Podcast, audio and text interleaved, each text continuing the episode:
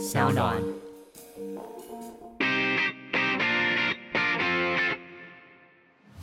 Come on，大家下班尬一下。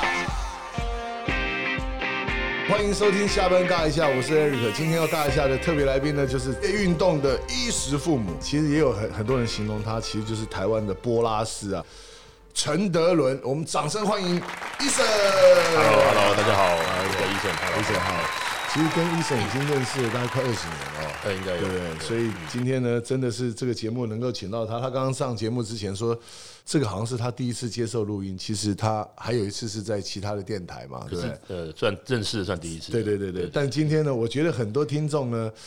只要喜欢运动的听众，这当然有非常广大的族群，他们对这个运动经纪人、经纪人的这这个工作会觉得很好奇。那今天这个节目呢，我就希望医生呢能够好好跟大家分享一下这个运动经纪人的甘苦。我觉得没问题。先聊一聊，就是你过去的背景好不好？在做运动经纪人之前，其实我之前跟呃现在工作的背景是完全不同啊。我最早以前是在美国念这个商商学院的，然后后来回到台湾的工作也是跟商业有关的，对做做做这个财务分析，然后在 IBM 上过班。对。当然，就是因为在美国念书的时候，一直忘怀不了那时候接触的一些运动的产业的东西。那后来就毅然决然就投入这个产业。对，这个这个，其实我我记得我当时认识医生的时候，那时候你好像还在台湾的一个职棒圈嘛，对？那那时候就后来呃要进来这个呃运动经济之前，有先去呃以前有个陈棒陈陈棒棒，以以前有个陈泰知道对职棒叫陈泰。所以你是先在那边，后来到美国念书，再回来。对对对，没错没错，去当翻译那时候就是呃，应该说进陈泰才算是我第一个呃起步做 OK OK OK，所以其实为什么那时候你刚刚讲在美国念书，看到美国这个广大的运动市场的启发，但是我相信这个对你来讲啊，运动尤其现在讲棒球了，嗯，它怎么会让你觉得说你想要在这上面去投入？我们都知道你的背景，其实你是念商的，你也在 IBM 上班，我觉得那个算是一个很优渥的环境，甚至包括待遇。对。那你怎么会想要投入这个事工作呢？可能也跟我本身个性有关啊，因为我我我本来就不喜欢坐办公室，然后呃，另外就是说，在美国的在念书那段期间，真的是接触蛮多的相关的人事物。那、呃本身自己当然我从小就很爱看棒球了，对这我觉得要做这个行业，其实本身你对这项运动是要有很一定程度的热爱，所以。当然，中间也有很多的这个这个反对啊，家里反对干嘛？可是我觉得这个东西，可能当初就已经想好说，这是我想要做的。那我我就觉得，反正呃，你决定想要做的事情，我觉得就一定可以把它做好。不过大家大家不知道，其实医生他爸爸其实，在金融圈是非常有名的。我想他对你的期待、期望呢，应该不是想希望你做这个行业。不过我也跟他们跟他父母亲也算是认识，我觉得他们还算基本上很开明的。而且，你你你刚刚也讲说，在这个工作之前，其实，在家庭上面，你跟他们在沟通上面也有也有一些有有真的吗？有，就是那时候呃，因为毕竟家里面都是做金融的，那那当然也是会期望你做相关的行业。对，那可所以呃，连我哥哥，我哥哥也是，所以所以当初要要做这个时候，其实家里面是非常反对，对大概后来有半年都不跟我讲话。哦，真的啊。对。OK OK。可是后来就好了，后来就 OK 了。不过这个工作哈，我觉得是大家都会很很好奇。嗯，我们现在刚刚讲说你前面的这个过程，我们可不可以谈一谈？就是说运动经济，你在这个行业已经做多久了？今年算第十三个年头了。哇，很久了，如果要再加之前这个翻译的球话，队的话那十四年了，十四年差不多14年。你觉得这个工作，你你形容一下这个工作对你，你觉得是什么样的一种感觉？这个工作，呃，我我我觉得五味杂陈啊，就是当这工作有很美好的地方，会让你很有成就感。那这个呃，当然光鲜亮丽的外表绝对就是大家看到，那这个实际上的辛苦的层面其实是多于这些呃大家看到的东西，所以我觉得真的是五味杂陈。可是。呃，整体来说，我觉得呃，这份工作还是我目前呃最热爱的工作。真的我觉得，嗯，你我们刚刚讲，其实工作的甘苦啊，应该是说，呃，你你可不可以简单的去分享一下，就是说你曾经遇过哪些事情？那那种是一般人看，大家都知道，其实美国有一部电影叫《征服情海》嘛，那个里面有一个 Jerry Maguire，对那他跟着一个美国的 football 的一个球星，对，本来是没有人看好他的，然后他也离开了那个大的经纪公司，然后单独的去照顾了这个球员，嗯，然后最后这个球员发光发热，对，然后我我最记得那个画面就是所有的记者媒体在访问这个球员的时候，他最要他他很很高兴的很难过的说，他最要感谢就是那个 Jerry，就是那个 Tom Cruise 那个角色，嗯可不可以跟大家聊一聊？其实，在整个这个十四年当中啊，有没有哪些事情让你觉得说？很难过，然后呢也很感动，然后也很有成就的，分享几个案例，好不好？我我我先整体还是说了，因我我先不讲是哪个球员好。好，对，我们今天都不讲球员。对，我我今天不讲哪个球员。那可是 呃，我我觉得呃，电影的呃情节情节真的是反映某部分有反映真实人生啊。因为当初在做这件事情的时候，其实我们很多的球员是呃从高中毕业过去美国，对，那也大家不是很看好的。对。我我我觉得这中间的这个呃过程，当然你会觉得说。别人会瞧不起你啊，说哎你这个球员可能可能不 OK 啊，干嘛？那你要去接触别人，然后人家怎么样的呃反应，你你都会自己自己这个在心里想说啊，我我真的也希望有一天这个球员可以可以这个。要上了国际的舞台，嗯，那当然也有这样的过程中，后来有些球员真的就是呃一炮而红。那那我觉得这个过程真的就是反映，就像电影一样反映的真实人生的。对，我我我觉得应该说，伊神他是一个蛮蛮务实、蛮保守的一个经纪人，因为我觉得这经纪人要有这种特质啊。经纪经纪人第一个你不能嘴巴大，嗯，对不对？你知道吗？很多事情都必须要在。还没有确认之前是没有办法跟大家分享，甚至包括跟你的球员也是，对，尤其像你要去谈薪水，你要谈赞助，嗯甚至他是不是能够加入某些球队，这些东西，而且伊神厉害的是，他不止一个，他现在手上，但你现在总共有几位？呃，四十五四位是五位是好，我跟大家讲，这四十五位是什么概念？就是说你同时交四十五个女朋友，差不多，就这个概念，对不对？差不多。所以你必须要当这个球员的女朋友，你要当他的爸爸妈妈，你要当他的好朋友，你要当他的兄长。对，这种角色其实你常常必须要互换。我相信一天从早到晚，你接到的电话所处理的问题都不同。你自己怎么去克服这些这些情况？你你自己怎么怎么看待这些事情？其实真的蛮困难的。呃，以前可能一两个还好，那现在像四十几个，尤其呃每一年，其实，在呃十一月到隔年的二月，都是在谈球员的薪水。对，那这个时候，然后你要呃不断的跟球员沟通，然后另外一边也要跟球队球团那边沟通。其实。呃，这量是非常大。那就像刚才瑞克讲，没有错，真的，你你你四十五个球员，就像四十五个男女朋友之间的关系。那而且每个球员真的是不同不同的个性，对啊。那讲话方式等于说，其实我是像四十五个人格，在跟不同的人在在讲话，然后再讲不同的事情。对，那真的，这这个其实呃，就回到我们刚刚聊的这个工作的感觉，真的是五味杂陈，因为你要。跟每个球员用不同的方式去讲话，那其实这都是别人看不到，真的是蛮辛苦的。对，就是这个方面。其实我们昨天晚上我还跟医生一起吃饭，我讲昨天的饭局啊，我们大概有七八个朋友。这个饭局呢，大概是四个小时，可是大概有两个小时他都在外面讲电话，对，所以他他很容易要多喝一点，就是进来要跟大家说 sorry 啊，然后要追要赶进度。对，不过这个就是他，大家可以看到每一次非常知名的球星，然后呢。站在站在他旁边或者保持一点距离的那个人，其实就是医生。可能大家都不知道他是谁，或者大家不知道他是干什么。其实他就是这个运动员最重要的一个一个伙伴，最重要的一个好朋友。那其实我们在看你在签这个运动员之前呢，我觉得应该可以跟大家来聊一聊，你怎么去看这个运动员值得你去签他，值得你去栽培他、培养他。你你前面的这个过程工作要做哪些？呃，其实因为在台湾这个。小岛上其实有很多很棒的潜力球员，那当然，可是真的，呃，这个呃，其实还是个窄门啊。能去日本、去美国打球的，毕竟就只有那些人。所以当对，所以我们会从大概高中的时候就开始关注这些球员。那当然，现在台湾在高中基层棒球有很多。很棒的比赛，对，呃，这个我们大家都去去来来去观观观看。那我们也跟所有的美国职棒或日本职棒的球探球团有保持一些关系，也大概了解说他们大概喜欢怎么样的球员，所以我们也从他们的这些方向，嗯，来去找他们想要的球员。所以其实其实应该来说，呃，我们都有一定的资讯来去找到符合他们需求的。我觉得我想要问我，我想要，其实这个问题我从来没问过你，嗯，因为其实运动经济。当我跟你在参与的时候，几乎都是你签了约，然后跟大家分享，然后我开始去认识他。有时候大家吃饭啊等等。嗯，你看待一个好的运动员，他必须要有什么样的特质跟条件？你觉得这是你认为你可以成为他经纪人，或者你想要签他的关键？因为我我记得你以前曾经讲过，球技绝对不是一个球员他的的唯一，对他还有很多其他不同的。就像你讲的人格特质啊，还有他的品性等等，你你你在看待一个运动员的时候，你你是什么角度看这个？我觉得像我我我们我们每一次在签呃某一位球员之前，我们都一定会跟他的家人还有他的这个个人都有聊过天。对。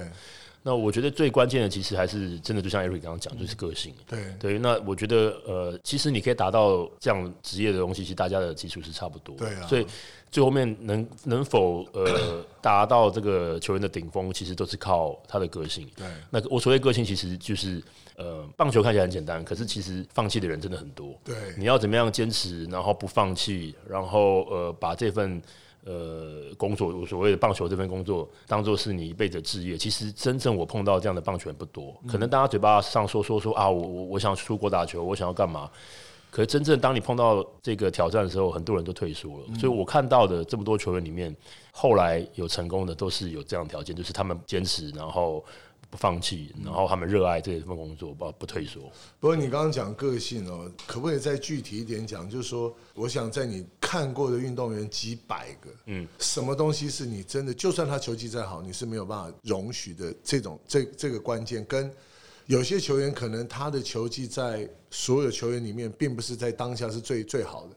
但是你觉得在某些条件上，你是你是你可不可以再具体一点讲？因为个性其实很难说。我我觉得就像呃，其实最具体来说，应该是说呃，因为我们做棒球的，对，尤其是球员，其实会碰到挫折真的非常多。对，不管是来自于球团的，来自于场上的，来自于场外的。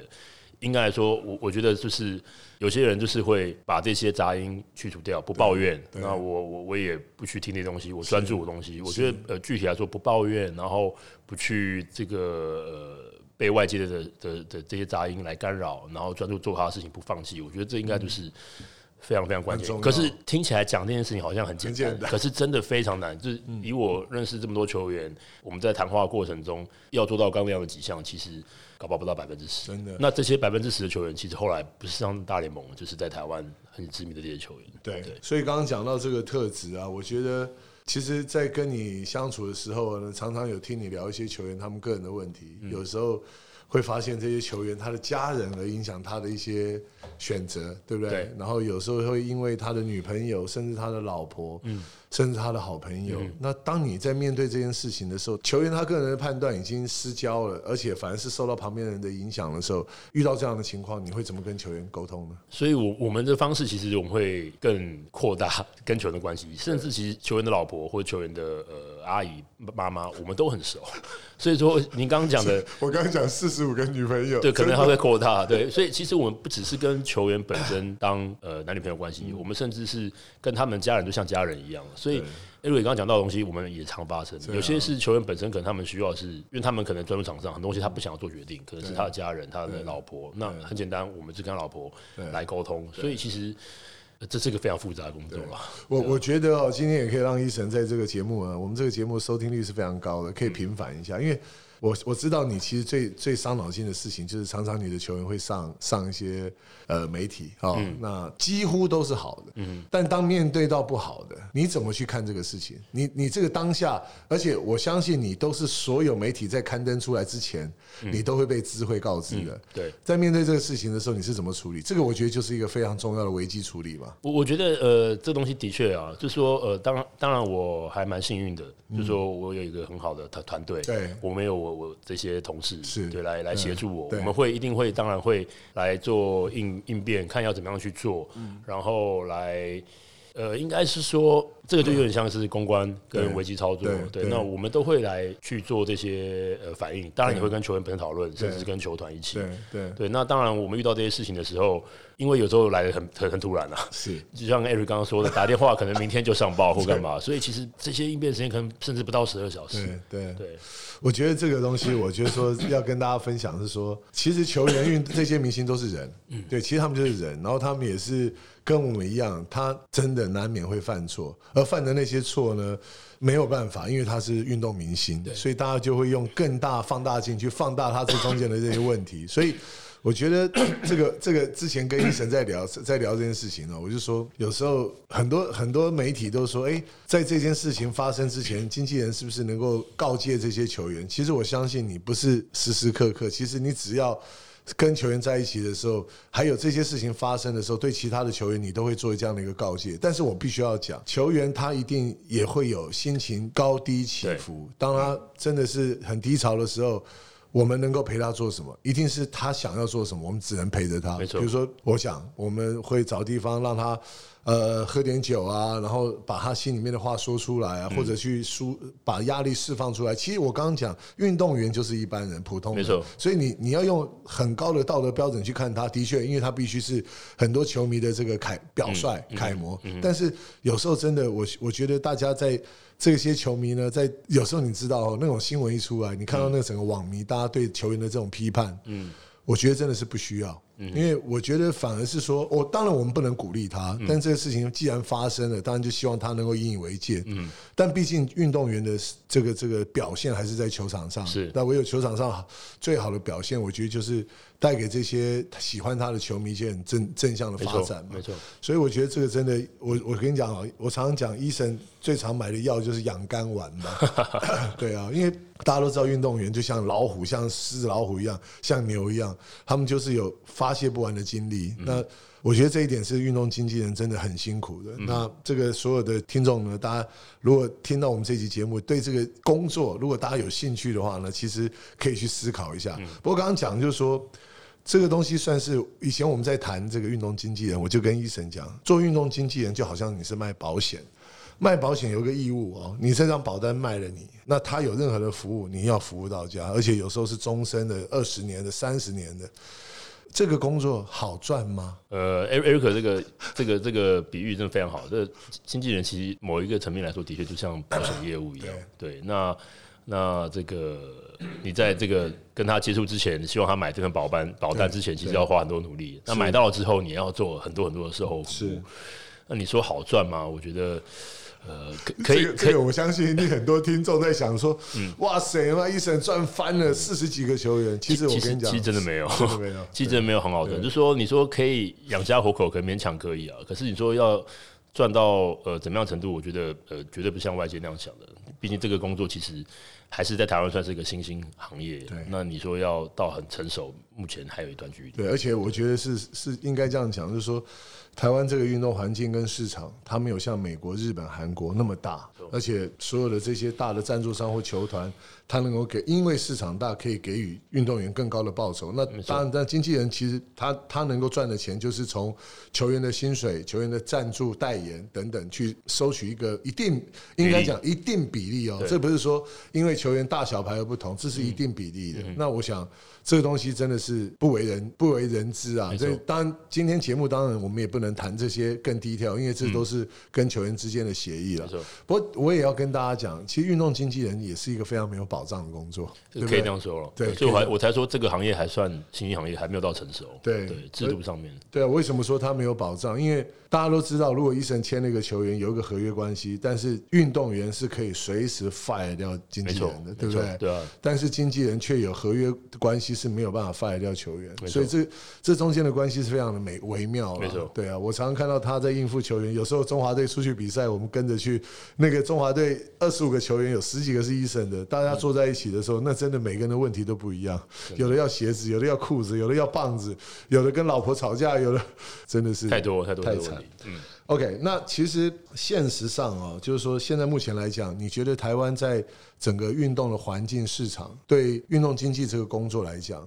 你觉得是好的吗？还是说你觉得在台湾来讲还有哪些需要改善？因为我我在做这个行业之前，呃，就是回到十几年前的时候，的确当时的环境跟现在环境不同。我我觉得其实环境有变好了。对，那那呃，大家对于呃运动经纪人的这个呃角色也比较越来越清楚。然后呃，一般来说社会上也比较越来越接受，不像呃十几年前。那至于你说改善部分，其实我觉得还有很多需要改善。就刚刚就像刚刚提到的这个，其实球员很需要被保障。其实我反过来讲，经纪人也很需要被保障。嗯那不管是呃经纪人的这个呃收入，然后呃他的角色这些东西，其实目前来说，在法规上还没有一个很完整的制度来保障我们的这些工作跟收入这些东西，就是没有一个很完整的法条啦。对那你没有完整的这些规定的话，其实很多事情就变成大家想干嘛就干嘛。对对你觉得台湾在法规法条上面，针对运动经济这个工作这个行业，它必须要做什么样的一些更有利的一些制度啊等等？其其实现在对，其实现在中华呃职业棒球联盟的呃球员工会已经其实在两三年前开始有做这样的一个一个制度上面的改善。那当然，我觉得，因为我我们我自己本身啊，我自己本身是呃美国职棒大联盟 MLB 的工会的认证经纪人。哇，OK，那以我在工会这边呃这么多年被认证的这个呃资讯的了解，其实台湾这边的制度上呃其实也是刚开始起步，还没有像国外的这么健全。那当然，这个东西其实是需要更多的资金跟这个外面的协助来帮助台湾的这边球员工会更壮大，我对觉得才会有更呃健全的的的这个环境来对于保障我们这些运动进行的工作。OK，对，那那这个呃，国外部分其实很多都是政府或是说呃联盟有去做部分的赞助，然后甚至他们有很多很专业的律师来帮助这些这些这些球员跟经纪人。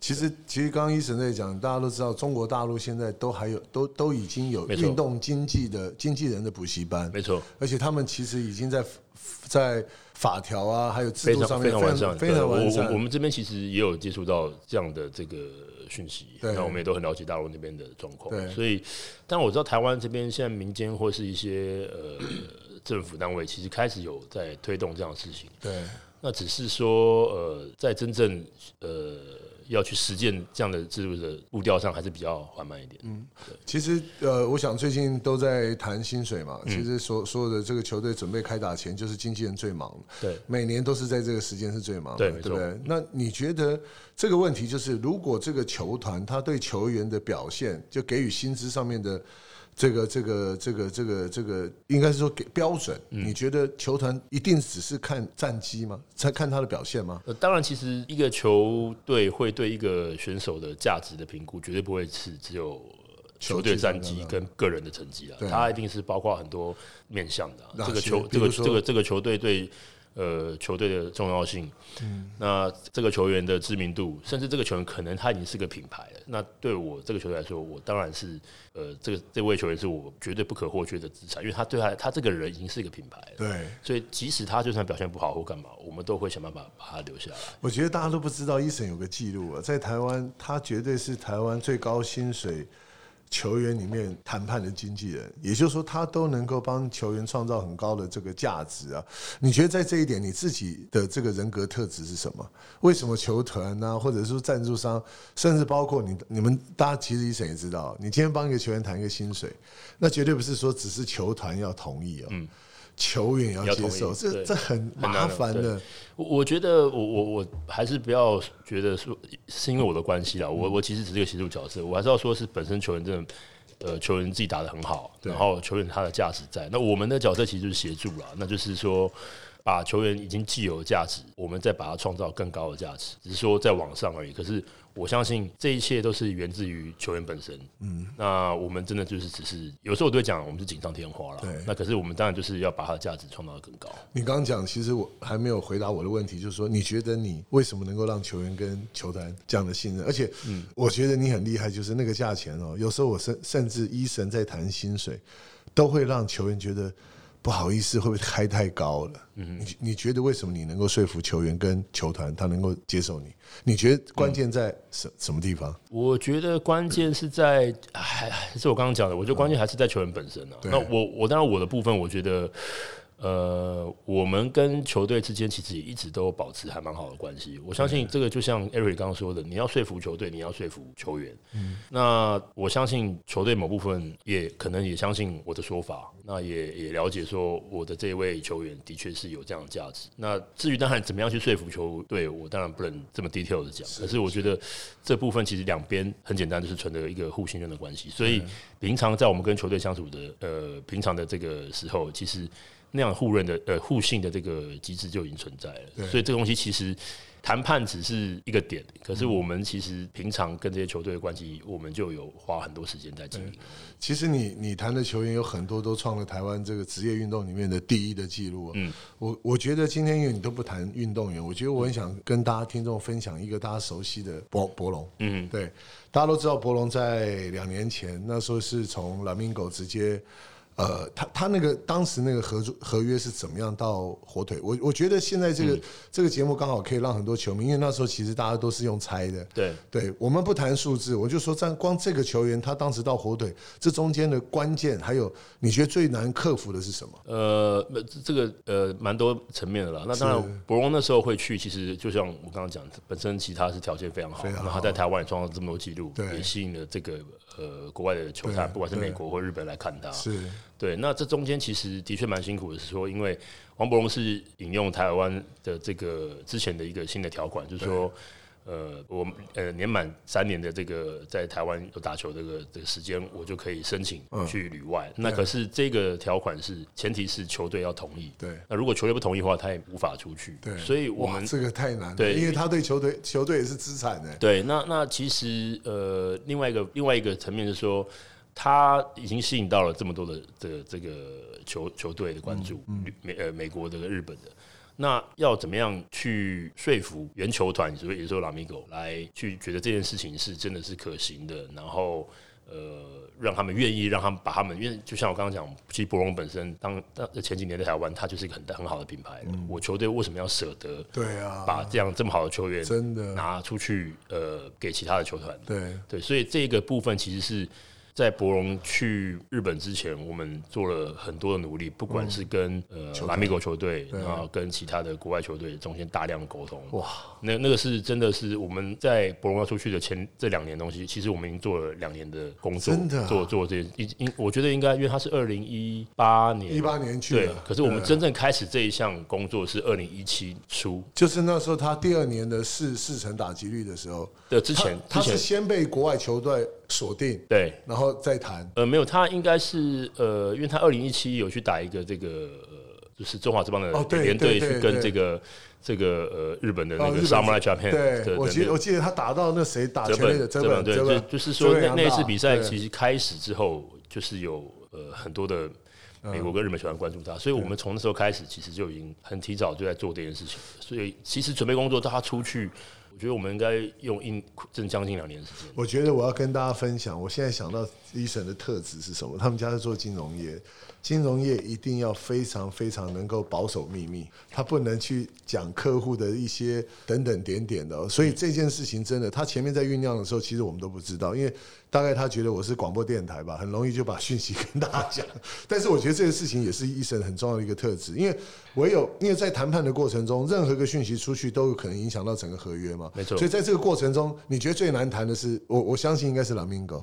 在这跟 Lamingo 开始谈的时候，有遇到什么样的很难很难很难解决的问题吗？其实也还好，我我其实我现在还是要很谢谢拉米狗球团，因为我觉得他们真的就是在这方面，其实他们其实也一直很希望博荣出去出去，他们也也也也也保持着很乐观的东西。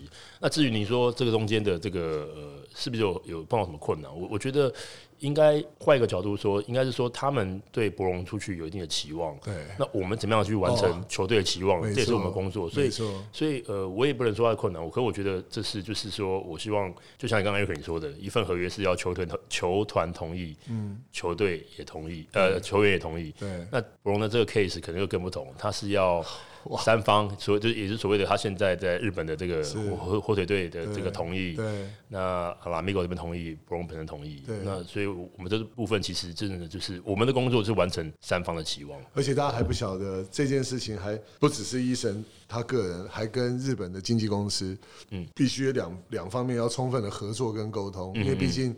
呃，在文化上面，其实日本还是有他们自己独特的这个棒球文化嘛。我相信在这上面，因为就像我跟你去日本的时候，也见了这个我们合作的这些经纪公司，嗯，所以才能够完成这个，应该是说对博龙、对球团或者对火腿来讲，都是一个很完美的交易。对，我就是说，我应该就像您刚刚说的，这个我们就是呃满足大家啦，真的大家都决定好，那那我们当然是就好。对啊，这个真的就像我今天节目讲这样，很很短，但是真的是很很痛苦的。但是做完以后是非常有成就。没错好，其实我我也想问，就是说，博龙是一个很成功的案例，在这十四年当中，你觉得最有成就感的一件事情是什么？做运动经纪人来讲，我我觉得就是呃，就像刚刚 Eric 一开始讲的这个电影，这个反反反映真神，我我其实我也我们的成就感其实不一定是说我帮这个球员真的。拿到一个很大的合约，或是怎么样，我觉得成就感是来自于他传个简讯，对。打电话给我说，医生谢谢你辛苦了，然后或是说他的家人。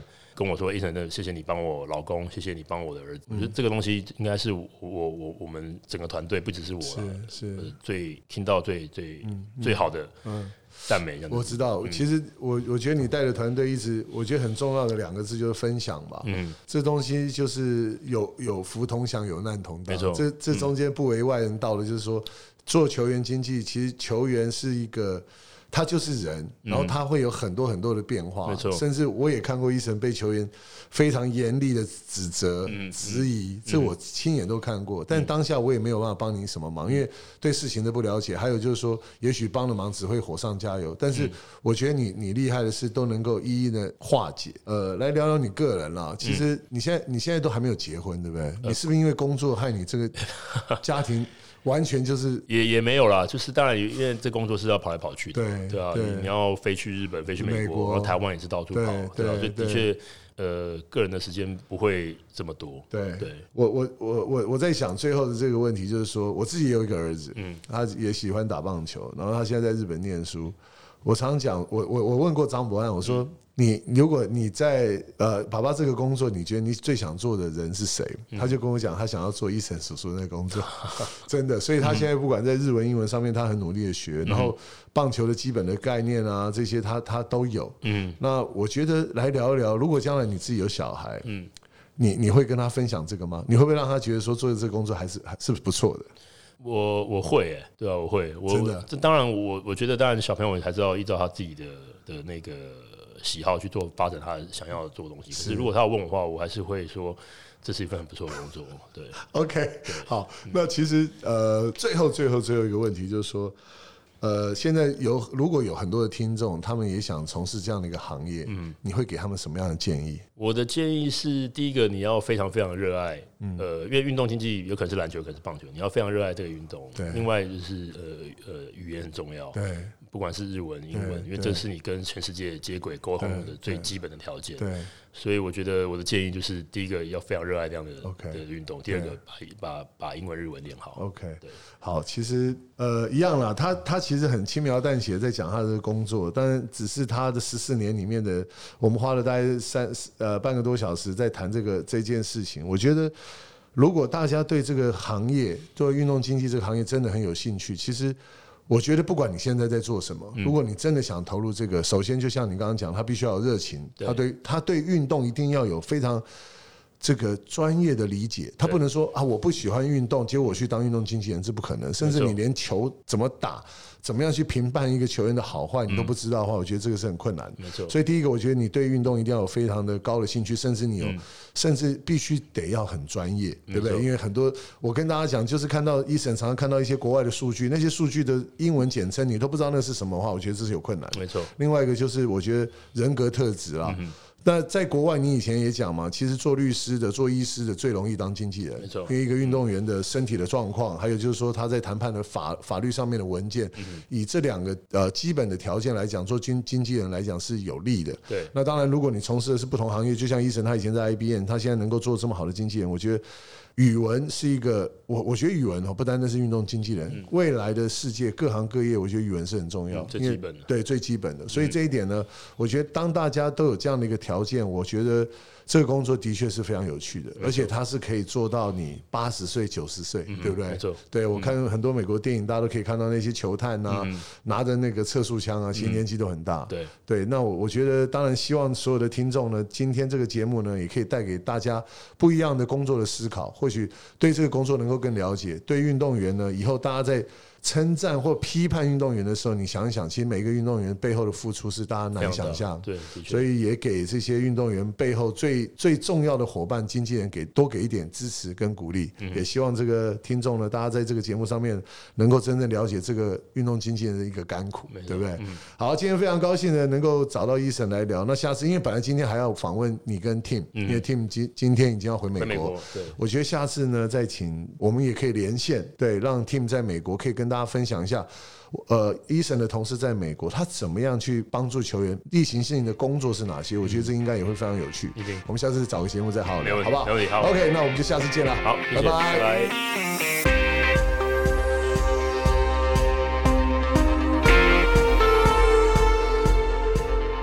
喜欢下班尬一下的听众朋友，欢迎你们到 Sound On 还有 Apple Podcast 订阅我们节目，也欢迎留言给我们哦。